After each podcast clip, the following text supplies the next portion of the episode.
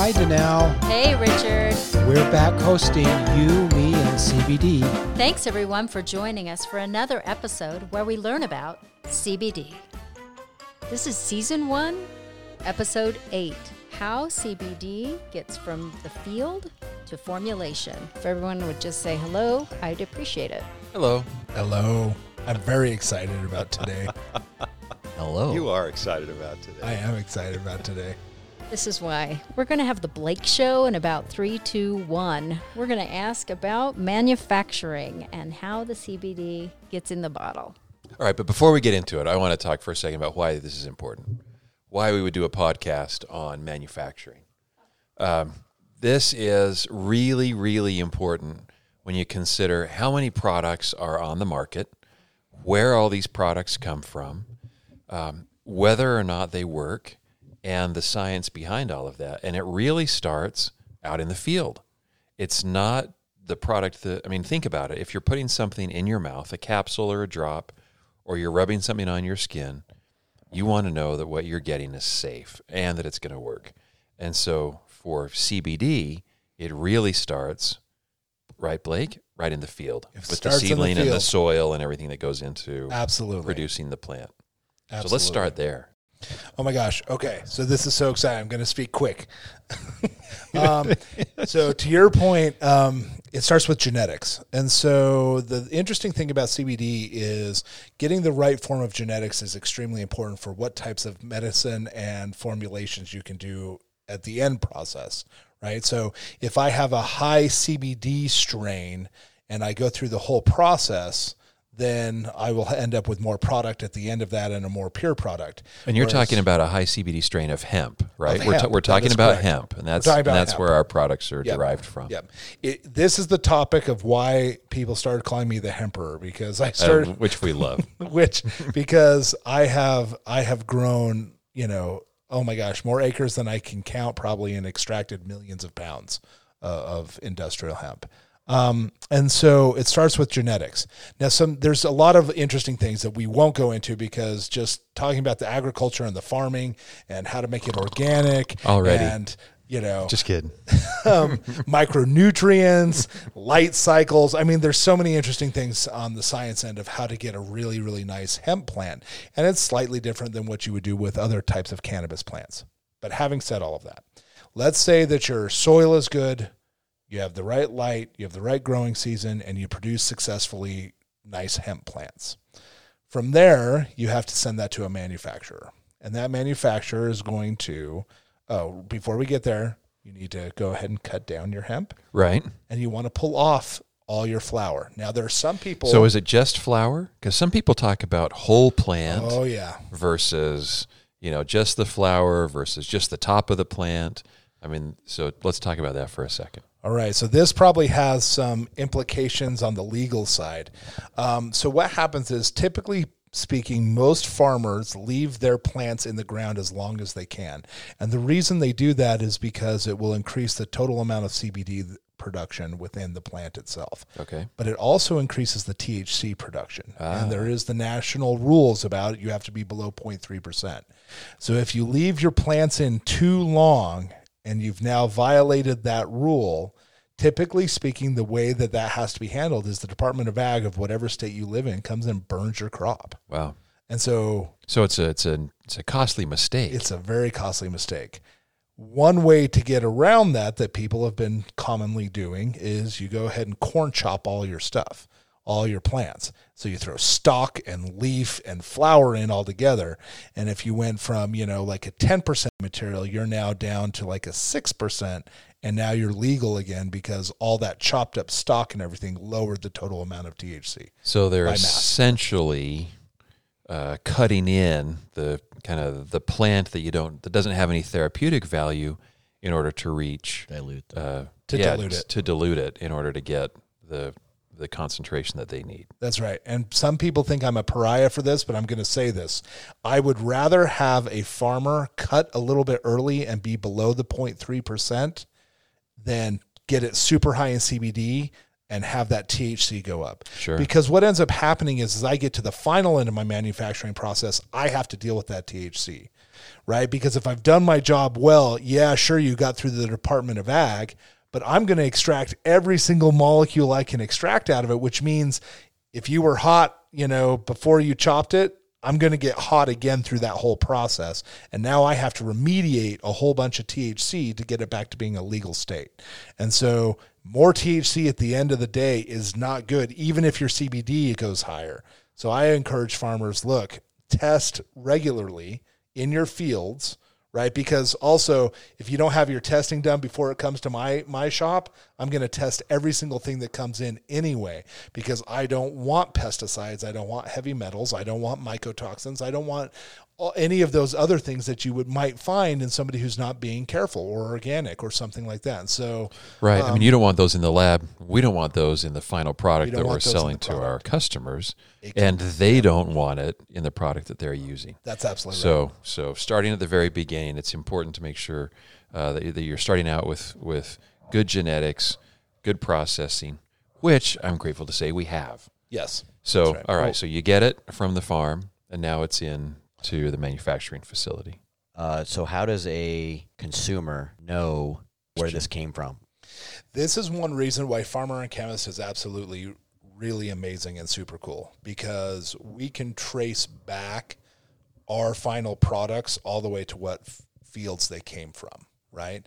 And so if you're buying online, how would you know? I mean, you could, I guess, do a statistical analysis and say, well, Kentucky grew 10,000 acres, so likely it came from Kentucky. But But if you're online, you don't know where it came from. It could it have come from. from You have no U.S. grower or ex-U.S. grower. that's right. Uh, And there's no they may not have requirements the same around uh, testing or tracking on if you buy online. Is that correct? That is correct.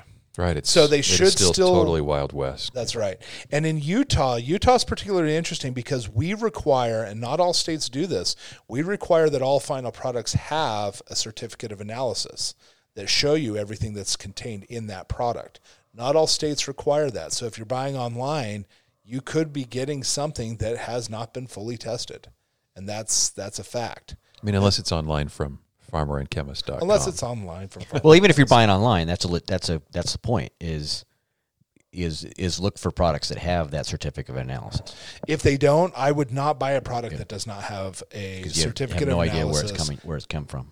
from a legitimate lab that follow there's all these acronyms like GLP and ISO and all these things but like the point is a, a certified lab it should have results for whatever final product exists So, as you're as you're talking a little bit about that, as you're going back from the field to the lab, what happens in the lab specifically? okay so so when i'm going to analyze flower for example um, the, the easiest most common way to do that is you take about 100 milligrams worth of flower and then you grind it up so it's a nice pulp and you add it to 10 milliliters of methanol and then you shake it and you um, the you can use any alcohol really and it extracts the oil out of that chopped up material now, careful. We don't want to give the recipe away. I mean, care- this is this is why this episode's exciting because I'll actually tell people how to do everything, and so you Hey, could, wait, wait, wait. you could Not everything. theoretically Come on. do this all yourself. Come well, on. it's funny you say this, Doug, because the whole industry treats all of these things like they're the biggest intellectual property that's ever existed since humans began, right? Like it's, oh my gosh, I can't let you know that I use a VTA distillation machine or something like that. Like that in of itself is somehow makes your product unique. That's just not true, right? Um, I guess I got to stop telling people our product's unique. Our product, hang on, our product is unique because of how we formulate. Right on. the things we do at the end of the process and how we get our purity those are that's the magic that's the stuff i won't talk about right Right? on. right but just the fact that i used ethanol to extract that's not intellectual property. That's just common. That's how you do things right? Um, but there's different ways to manufacture. So you so once the it's cut down at the farm hopefully it's all compliant so they send me just beautiful flower and the flower is going to be able to make it so i can make even better product because i don't have to start sifting out all this other biomass right which we can do we can do whatever you know we need to do for all these things but um, Once we get that, then we go ahead and do a very similar process. Back to the lab side, once you grind it up and so forth, then you use an instrument called a high performance liquid chromatography machine.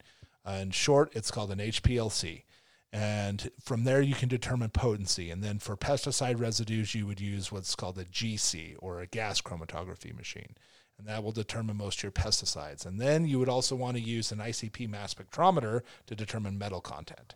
And so those those are all expensive pieces of equipment that you could use to determine um, what's in your material. I was just going to say, I uh, was writing down VT machine. VTA. Yes. Okay. Yep. You know, just and I should save up how much money? Oh, so most of the pieces of equipment I just mentioned, minus the VTA, so we're talking HPLC, GC, and ICP mass spectrometer. I mean, you're in at least a million bucks. All right, I'm calling my dad. Yeah, I mean, it's an expensive game to get into when you're doing analytics. But as I said, it's worth it in the long run. In fact, I would say that any producer out there, large manufacturing group, if they don't have an analytics group, I would also be very wary because they should be testing their product throughout the whole process so you know exactly what it is and where you're gaining efficiencies and and I can make arguments all day to the industry about why it makes sense to spend the money to do those things. Does that answer your question about labs? Yes, it does. Thank you very much. Now, one of the things I was also once it's from the lab, then it goes through the process of of uh, The VTA, et cetera. right. All, We're, all- we're not to the VTA yet. No, yet. let's, Oh, let's okay, just say okay, we're at okay. the VTA. So what happens after that? Okay, so after you get lab results back, you do extraction. So there are traditionally several ways to extract. You can use CO2 extraction, you can do ethanol extraction, some have used hydrocarbon extraction. Um, and then there's steam distillation, there's cold pressing, and there's a lot of different ways to do things. Um, but there's advantages and disadvantages of each. In the case of like butane extraction, you're using hydrocarbons, and one of the issues with hydrocarbons is you're leaving a residue on your material. Now, So you're saying that, I mean, like butane you use to fire up your stove. that's right. And so it's you're talking about the same thing when you say you're leaving residue, you're essentially leaving butane res- residue on the product, That's correct. which which we don't do.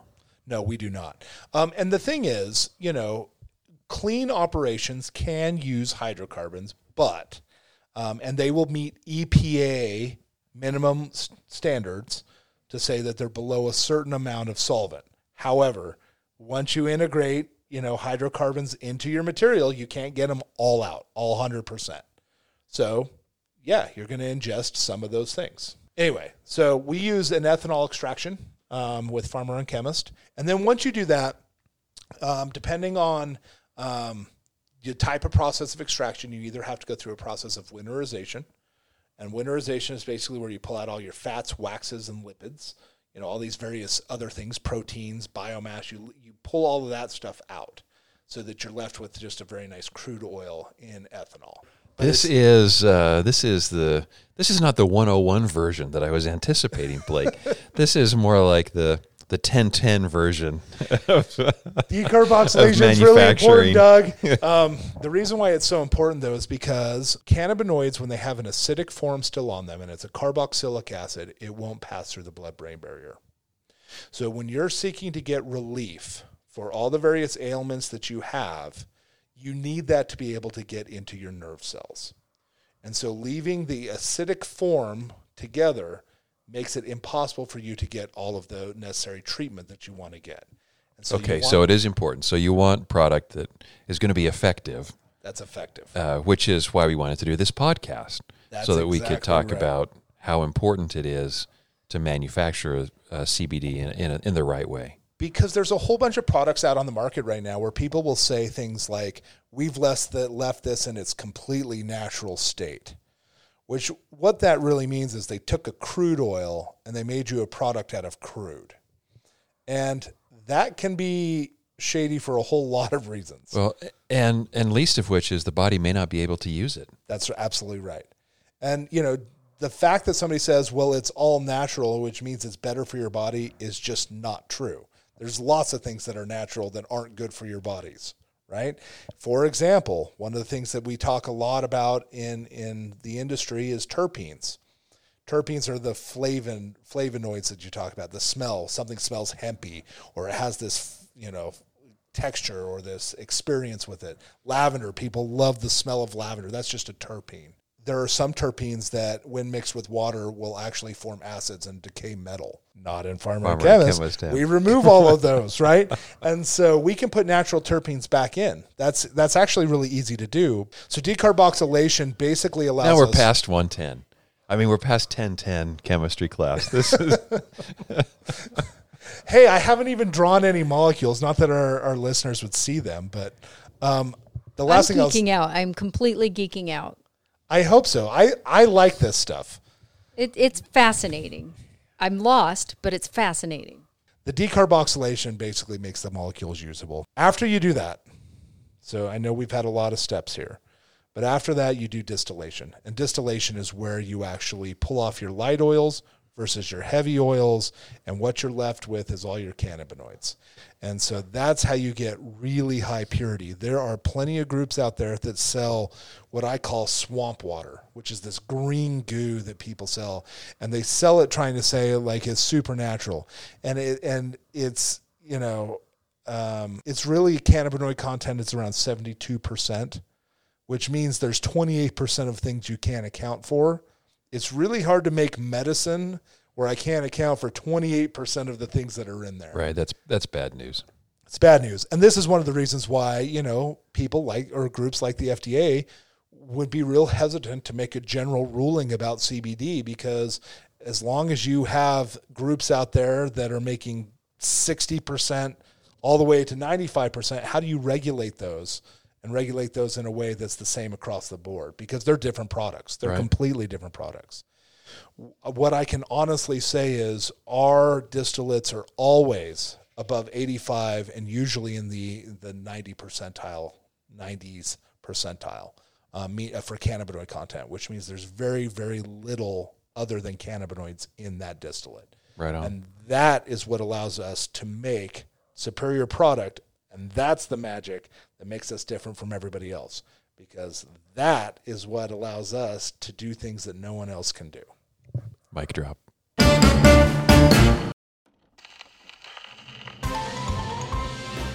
We're hanging out at the store today. We're at Farmer and Chemist, and Jason is the manager of the store. Tell us a little bit about your background.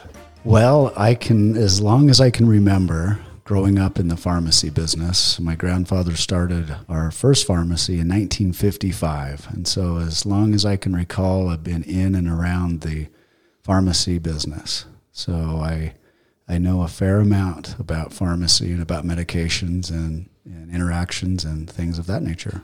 How's this community and how has this job played into uh, your interaction with family and friends? And You know, to be honest, maybe at the beginning it was, uh, I had a few people say, What are you doing? Even my mother in law might have been questioning, like, what in the world's going on? What are you doing getting into the CBD world? But that's the importance. And one of the reasons why we are here is to help educate people and to talk about CBD and let them know what it is and how it can help them in their lives. So that's important. You know, we have a broad range of people that come in and they have specific questions about what is CBD. CBD is a pretty hot word at the moment. And I think there's a fair amount of information out there that is can be misleading at sometimes. Uh, it's important for people to to know what it is, and then of course how it works. And then the real importance is is finding good quality CBD. And that is really, really important. And that's one of the things that we're here for at Farmer and Chemist is to drive quality CBD along with dosing and helping people find the right dose for their ailment. As a lot of other CBD places, I think, are talking about uh, take a little bit of this, put it there, do this. Not a whole lot of information about how to take it, when to take it, and those very important things there. I think that's the key to what we're trying to do here. so someone comes in the door, what are they going to see first? I think they're pleasantly surprised to see that there's uh, a store that uh, gives them comfort that they feel comfort, comfortable to come into. An old 1940s pharmacy uh, to get that feel of quality and cleanliness and just a good feeling that they have once they come in about what the product is. There are a lot of people that want to come in just to get information on what CBD is. And then there are some people that are brushed up pretty good on their uh, understanding of CBD that we'd like to talk with and help broaden their uh, understanding even more. If I'm a customer and I, I really don't know anything about CBD, what can you tell me? Yeah, that's the key. I like to hear that when people come in because we like to talk about CBD. And the thing that we are really driven on is we have the quality information out there where we have a great sources of information from pharmacists to doctors to chemists that know it, know it well, and know everything you need to know about it for a patient. So we have that great ability to help patients uh, understand all they want to know about CBD. What you said there is very important. First of all, if you come in, you're talking to a pharmacist or you're fa- talking to a pharmacy technician, correct? Correct. Tell me a little bit about have there been some crazy questions? Have there been some uh, things that have maybe thrown you for a loop that kind of caught you off guard a little bit? Well, I've had some fun. A sweet older lady came in one day and kind of acted like she didn't really want to be seen. She kind of snuck in, and I talked to her and I said, Hi, can I help you? And she said, I have a couple questions. And she whispered to me, and I said, Sure. And she said, First of all, is this, is this legal? And I said to her, No, it's not. And please don't tell anyone we're here. so she was cute. She laughed and she goes, Oh, well, of course, if you're right here on the corner, you know, to let everyone see, then obviously it's legal. But it's funny how some people still have that perception that it is not. And, you know, the difference between CBD and the difference between medical marijuana and THC and all of those things are kind of a, a tough uh, road to map out if you're not too familiar with it. So Right. we love to educate people. We've had some some great conversations and people coming in. Education's pretty important. You know, the, the keys are again understanding what we're dealing with and what phytocannabinoid means and what even CBD means and what's THC. And so that's what's wonderful is we have brilliant people involved here that can answer any questions that people do have. So it's important to answer that. Um, a lot of people are looking for answers that uh, are getting conflicting information here and there, and so we are able to help drive those questions and those answers for people. Someone who's listening to this podcast might want to go to farmerandchemist.com and order a, order some product. How would that work? Yeah, very easy. a couple of things about that. We love being online. We have great products, but we have a lot of products, so I think it's important to have a little bit of education about what might be best for someone. And so if you're looking online, um, most people are pretty capable to figure out you know what they want to do or what they what they need but oftentimes we are able to help guide people to a, a better alternative for dosing and uh, topical versus oral. It's very important to uh, you know know know what would be the best and we're really wanting to help people out especially uh, economically too as finding out what would be the best uh, course to go about uh, CBD Thank you so much. Appreciate it. my pleasure